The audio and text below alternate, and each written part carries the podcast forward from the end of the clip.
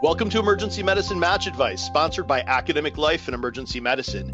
And its editor in chief, our favorite member of the Marvel Avengers franchise, Dr. Michelle Lin from UCSF. Hello, Michelle. Thanks for having me. You know, it is so ironic. I was actually going to make some analogy to the Marvel superhero verse because this panel is so amazing. I couldn't think of a better analogy, but you beat me to it, and I'm glad we're on the same page. We totally are. Avengers Endgame was the best movie of 2019. I haven't seen it. Spoiler alert. Don't tell me. Oh my gosh. You'll cry. I cried. And in my mind, you're the best medical educator around, so I made you an Avenger. How about that? Yes, I'll take it. All right. So, Michelle, we are back with a new episode of EM Match Advice, and it's our favorite annual episode. Yes. It's like Christmas in the summer. Program directors reflect on the 2019 match. Today, we have three outstanding program directors to discuss the latest match data Dr. Saurabh Khandelwal from The Ohio State University. Hello, Mike. So excited to be here. So grateful to be part of this panel and kind of hopefully share some uh, wisdom that we can give to people about the match and, and how to be successful. And if our listeners saw in the news, The Ohio State University is about to trademark the word the and uh, that's a lot. We're going to have to talk about that today. Um, also, welcoming Dr. Fiona Gallahue. She's the president elect of the Council of Residency Directors in Emergency Medicine, quite a fancy pants, as well as the program director extraordinaire at the University of Washington in Seattle. Welcome, Fiona.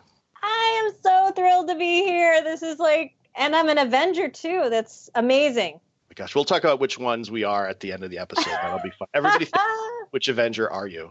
And uh, probably Thor is right here on the panel. Dr. Brad Bunney. He's the leader of the Browncoats at the University of Illinois Chicago, and my old friend from Chicago. Hello, Brad. Hi, Mike. Thank you very much for having me. It's a pleasure to do this. This is always an exciting piece. Um, and I'm looking forward at the end to asking Michelle about the formula that she created last year about the number of programs to apply to and see whether or not we've had any progress on that. Listen to that, Michelle. Fan of the show. I love it. Oh, let's do it. Oh, let's do it. All right. So the 20, she's got to go back and figure out what she said last year. The 2019 match stats are freely available from the National Residency Matching Program's results and data tables, which are available online for anybody who wants to read them in detail. I'm going to give you some quick overview and perspective of those data that relate to the 2019 emergency medicine match in specific. So we're going to run through some numbers and then we're going to spend time discussing them with our panelists. So the number of emergency medicine programs that participated in the 2019 match was 238. That's up 15 programs from last year. And one would think 15 programs is a lot of new programs. But remember, we're in the middle of this several year conversion from AOA accreditation to ACGME accreditation. So this is the single accreditation system, and there was a several year window for programs accredited by the American Osteopathic Association to apply for ACGME accreditation. And that way, all of the allopathic and osteopathic programs together are now accredited under one body. There's one more year for programs to do this. The single accreditation system window will close 2020. And then I think we're going to see the number of new programs sort of drop off. In the last several years, it's been going up uh, quite rapidly. So, commensurate with that, the number of new positions in the match also went up 441 to a total of 2488. Certainly, that represents some of the AOA conversion spots, and then normal program expansion as our specialty just gets busier and busier. The number of filled positions was 2458 and that's up 193 from last year leaving only 30 unfilled positions. Now 30 is a bigger number than perhaps we've had in, in the discussions in the past years. Certainly in 2012 we had zero positions and there's been several years where there's only been a couple of positions open. I would still argue to the listeners the students especially 30 unfilled positions out of 2488 is less than 1% and, and it should not be viewed as a pathway to emergency medicine. You should not view the SOAP period and the unfilled positions available then as your backup. They are not a backup. 30 might as well be zero when you're looking at 2,488. So if you're not matching in the actual match, it's an uncommon pathway to emergency medicine to get in through the SOAP. Um, some other numbers that I think are really important the number of filled positions by those students coming from LCME accredited programs. We talk about this in the program every year. The allopathic medical schools in the US, Puerto Rico, and Canada are considered LCME. These are the allopathic medical schools. And the number that filled emergency medicine positions were 1,617, up only nine spots from last year. And that's out of 2488 in total, giving a fill rate by the LCME of 65%. Now, that number is down 5.9% and has been going down each year that we've been adding programs from the, the AOA. That's a normal expected decrease in the percent fill rate because you know, there's a lot of AOA programs that were sponsoring emergency medicine positions. And as they convert over, then the LCME students themselves don't have an increase in interest in our specialty, then that percent fill rate is going to go down and down and down. What does that mean in terms of how competitive emergency medicine is?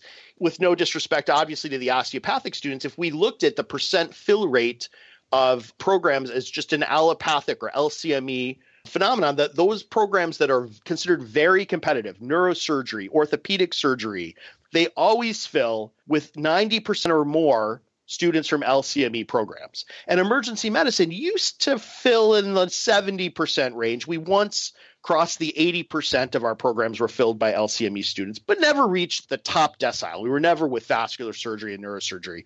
We were always sort of with general surgery and OBGYN, who this year, general surgery, 73.5% filled by the LCME, OBGYN, 75.2%.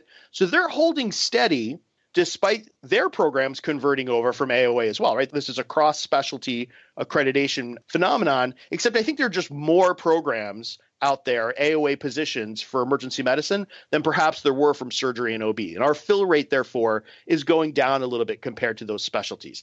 So, where are we in terms of competition right now? So, the percent fill rate for pediatrics by LCME students is 60.2, internal medicine 41.5.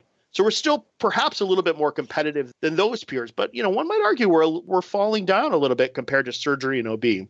I'll be very interested to hear what our panelists have to say about that. And then the last set of numbers that folks are always really concerned about, the unmatched numbers. And I'll say that the unmatched allopathic students, LCME students, the number has always been under 100 for emergency medicine. And once again, this year it was under 100. It was 77, which is unchanged from last year. And this is these re- represent students who applied only to a single specialty, in this case, emergency medicine. And the unmatched non LCME students, which remember, LCME students are considered senior medical students. So in the unmatched non LCME, that could represent allopathic students who are not senior medical students. So those switching specialties in addition to allopathic and um, foreign medical graduates. And that represents 131 this year, which is down 30. Um, again, probably because we have more positions available than we've ever had before. And that number has always been under 200. So in total, there's only 300 applicants a year or less. And this year, uh, just 200 uh, applicants did not get into emergency medicine in the primary match. So those are the numbers. Let's turn to our panelists and get their interpretation of those numbers. And we're going to start with Dr. Khandelwal from Ohio State. So, what kind of year was 2019 for emergency medicine? What do you think? More competitive, less competitive, stayed the same? Thanks, Mike. I really think that the the level of competitiveness is about the same. And I use that in terms of looking at the experience at Ohio State University. You know, if I look at sort of our five year history since I became program director, the number of applicants that we're seeing is not tremendously higher than it has been in the last five years. I mean, there's a there is a slight uptick, and I think it's all from the osteopathic arena. But overall, we're not seeing a tremendous amount of increased applicants applying to our programs.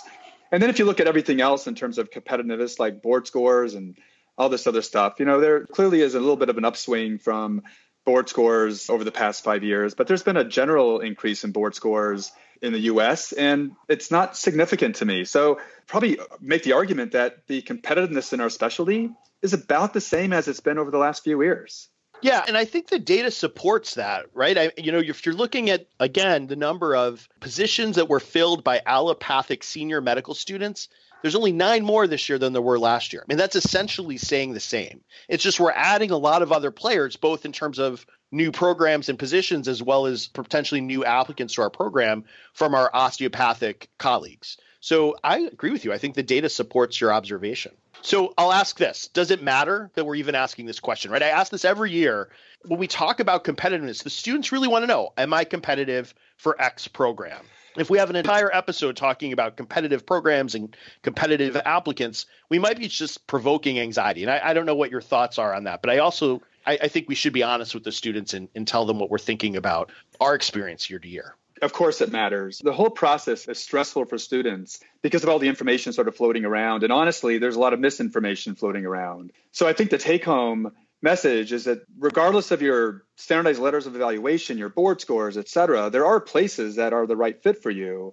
And I think sessions like this should help alleviate some of the anxiety that's out there surrounding the, the myth of getting into emergency medicine.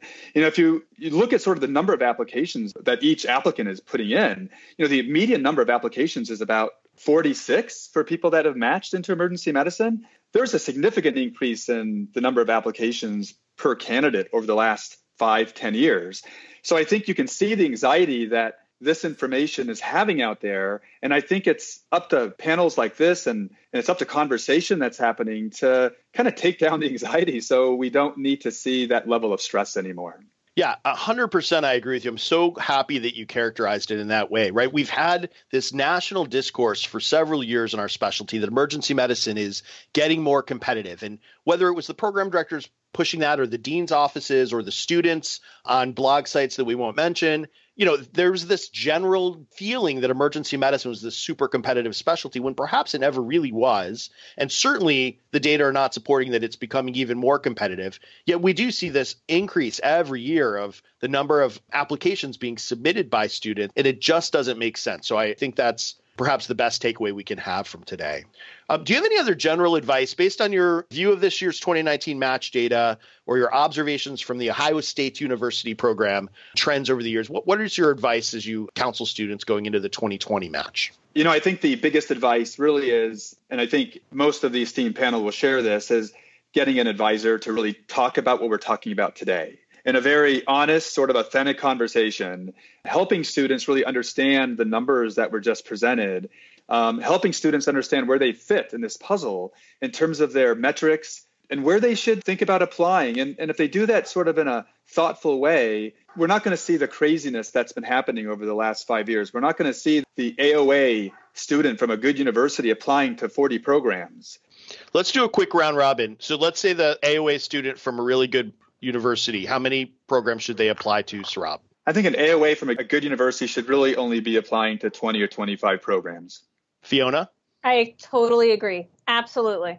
Brad? That was going to be my number as well, maximum of 25. Perfect. Okay.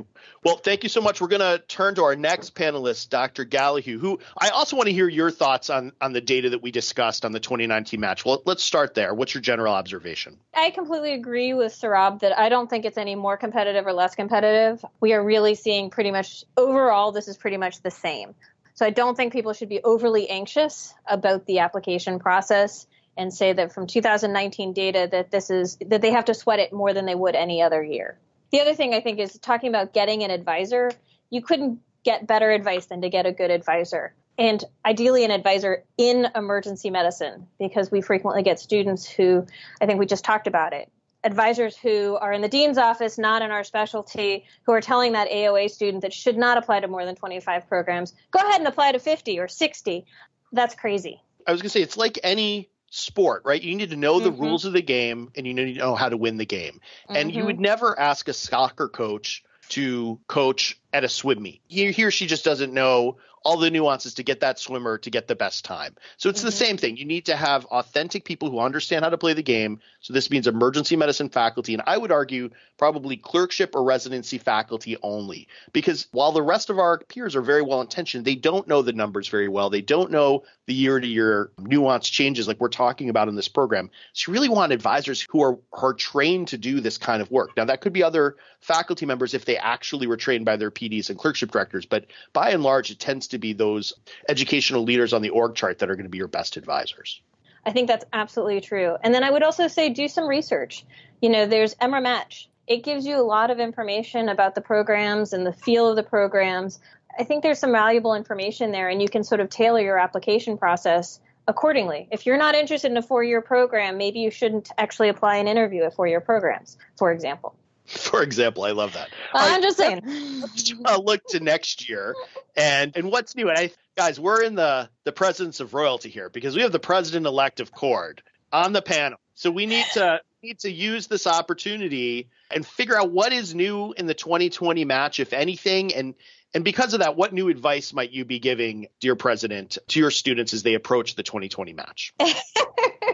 Um, well, I think one of them is please avoid double booking on Interview Broker. I'm not sure how many students are aware of it, but we get notified if there are double bookings on Interview Broker. So program directors know if you are holding on to two interviews, uh, if you are booking on Interview Broker. So that would be one thing that I think just it's not new, new, but it is relatively new change. Hey, Fiona, can you tell our audience what Interview Broker is? So Interview Broker is a private company that helps programs schedule interview dates.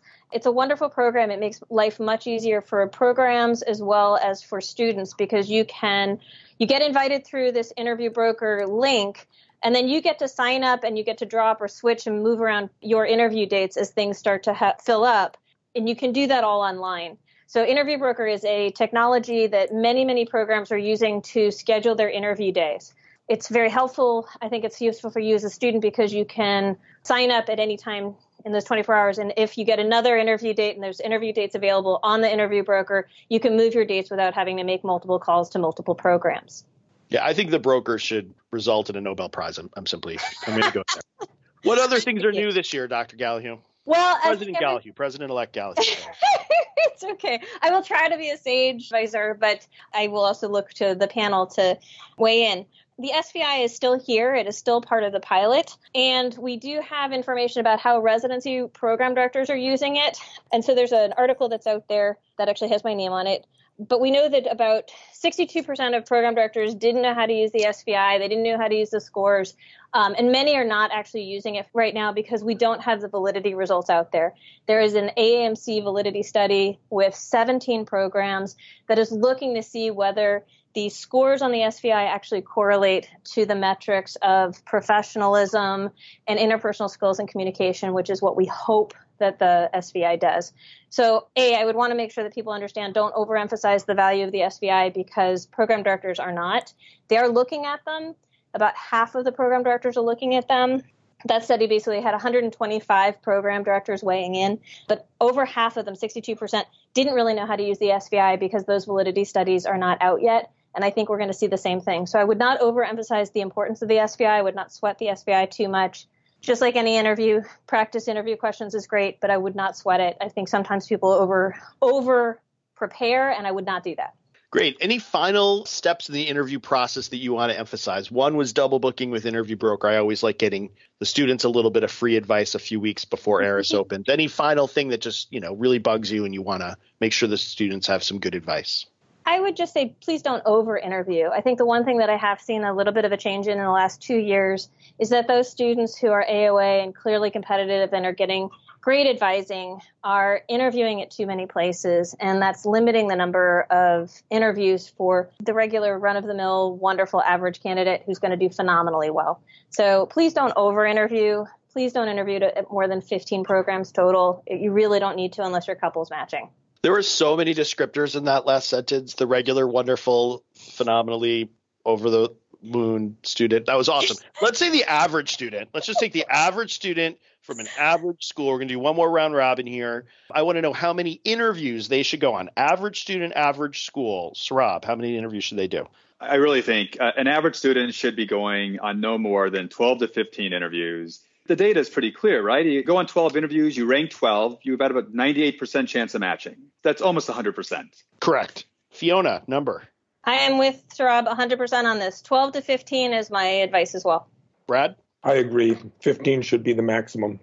All right. So let's switch gears and we're going to close our panel discussion with Dr. Bunney from UIC. And again, I want to start with your general observations about the 2019 match data that we discussed earlier. I think it's very much staying in the middle of the road. I don't think it's any more competitive or any less competitive than it's been over the last few years. I'm going to have to be reminded by you if the, uh, the year was that EM completely filled. And I think that that's when we started to see an anxiety uptick in senior uh, medical students applying to EM programs. I think that you're right in mentioning that the blogs do not necessarily have the best information on them, but I think that that's where this hype comes from to a large extent. And I completely agree uh, with everybody else that the advisor is the key here.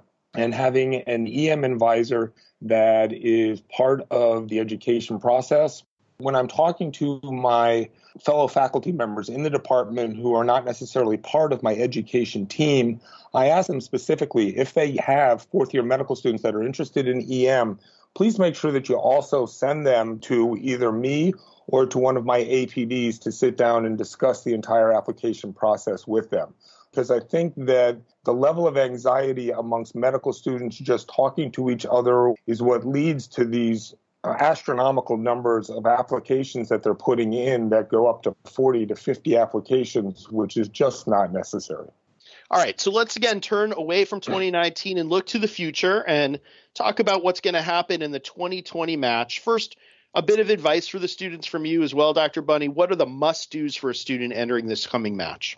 The must dos are all really about presentation and professionalism. My deepest sage advice, if you will, to medical students entering the EM match is that everybody you talk to matters. Specifically, what I'm talking about is when you're making phone calls and you're talking to my coordinator, she gets a vote. So realize that professionalism across the entire process is what matters. It's not just how you look on that interview day. So, as the last panelist today, you get to do the fun future casting of the match and tell us what should change, right? If it's not necessarily going to change in 2020, what should change in the match in the next couple of years? And I'm going to start with a very provocative question for you are there too many emergency physicians in the current workforce? So that's a great question. And that is actually something that if you talk to certain emergency physicians, there was literally just an article in one of the uh, newspapers that come out, Emergency Medicine News by Thomas Cook, that asked that question and whether or not we are increasing the number of programs and therefore the number of residents that we have in our programs to produce more emergency medicine physicians and whether or not that demand nationally is out there. Some would argue yes, some would argue no. I can tell you that specifically in the Chicagoland area, as we are growing our programs, and in the last two to three years, we've gone from six programs to nine, we're going to be producing a lot more emergency physicians in the coming years. Um, and that's going to lead to an impact on jobs. And so that's something that we do need to consider. Yeah, I think we've noticed for several years that there's some tight urban markets already, and you know I think there are some general observations that perhaps the workforce is is getting uh, a bit tight. But I will say that we this is opinion, students. We do not have data. the ACEP um, workforce mm-hmm. uh, task force is coming. Uh, it's begun. They're going to look at actual numbers and try to make some data driven, evidence based decisions about the size of our workforce and the type of providers that need to be added, whether it needs to be emergency physicians or something else, and in what areas of the country. But I do think the general observation, you're right, Brad, holds true that in certain urban markets, you know, it is it is a tight market for emergency physicians, and students should perhaps consider that. I, I, can I just weigh in on the workforce though, as I do think we don't have enough emergency physicians in the rural areas, and I do think that we do have a dearth of programs that are preparing residents to work in rural and critical access hospitals. Just a plug. Well, absolutely. And you wonder if we're going to get more GME slots per institution or if there's going to be new funding mechanisms in the coming years. Perhaps it's the urban programs adding rural medicine training uh-huh. uh, in other partner hospital areas around the country who don't have GME slots. Perhaps uh-huh. those are the ones we should be funding first. So I totally agree with you, Fiona.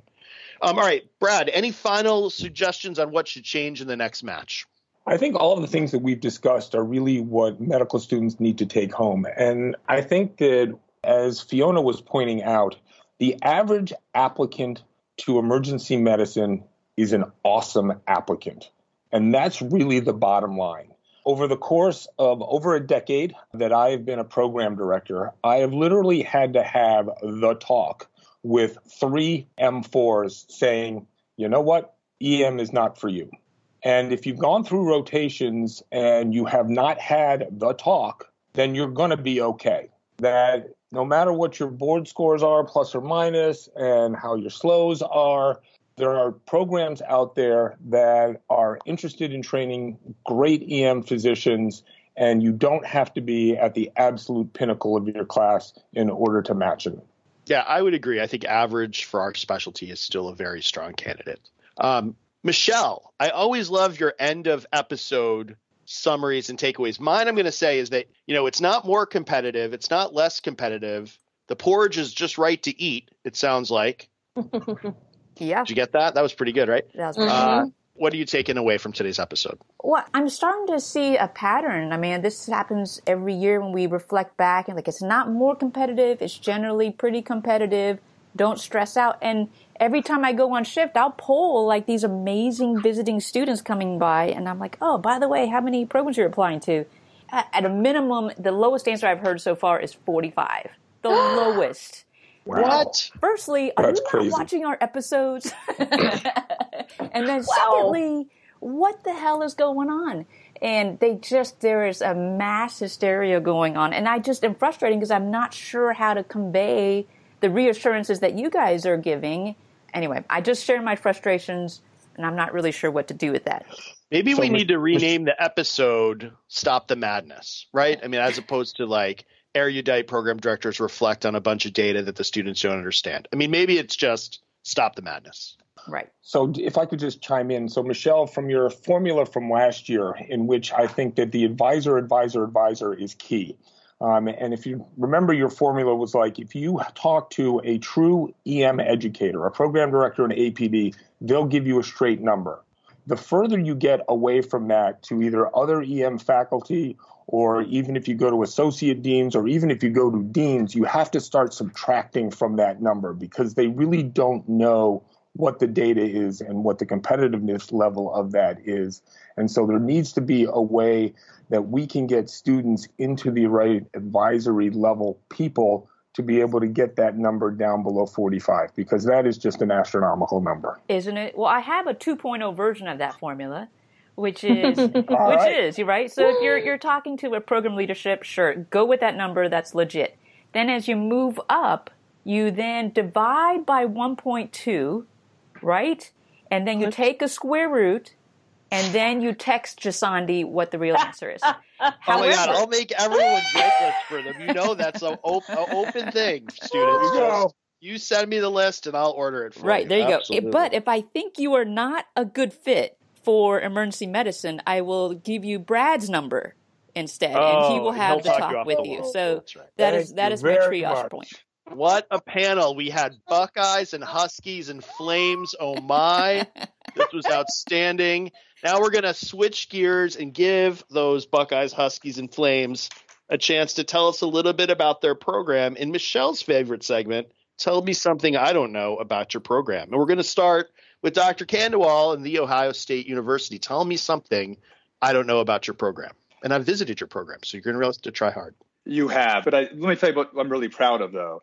You know, we were fortunate to have received a $1 million endowment, which was matched by the department. So a total of a $2 million endowment that was focused on resident wellness and professional growth. So these funds exclusively to support residents, right? So get togethers and opportunities to follow their passion, like global health opportunities and attend specific conferences across the country and the world. You know, we understand residency as a hill. And uh, at Buckeye Nation, we want our residents to know that they have a lot of hands on their back helping them uphill. You have a two million dollar fund for resident Ooh. wellness. We're done, panelists. Yes. Students will not listen What? beyond this. I, did you not hear the mic Amazing. drop? Ama- no, really, we all heard it across the whole country. Yeah. God, just another reason, Ohio State, man. All right, I love it. The Ohio State University has a beautiful emergency department, specifically for the care of cancer patients too, which I think is outstanding training in a world where we have a great need for end of life and palliative care training. Uh, I think you guys are doing it expertly. Conference is small group. They have wonderful online learning resources to support it. Much fewer didactics than any of the rest of the panelists, I, including me and Michelle. I'm sure you guys, students, have to check out the Ohio State University. It's outstanding. Um, Dr. Gallahue, do you have a two million dollar endowment for resident wellness? Sadly, I do not. Uh, all right, That is a- so I knew that, and uh, but what the question really is is because none of the rest of us do. Tell me something I don't know about the University of Washington. So, for everybody who does or doesn't know us, one of our hallmarks of our program is really social advocacy, and we've recently rolled out this section of population health. Really, really proud of the fact that we have a number of initiatives uh, HIV, hepatitis A screening for community uh, patients, and recently Suboxone X waiver training for our residents and our faculty. And in fact, all of our interns are now X waivered. We tweeted that out and we got a tweet back by Jerome Adams, the general surgeon of the United States, saying what a great job we were doing to support our patients. So, super proud of that. And this year, of the nine residents who were nominated for the UWHA House Staff Humanitarian Award out of approximately 1,200 trainees, five of those nine were our residents. So I think we're doing a really great job on social advocacy and uh, community building.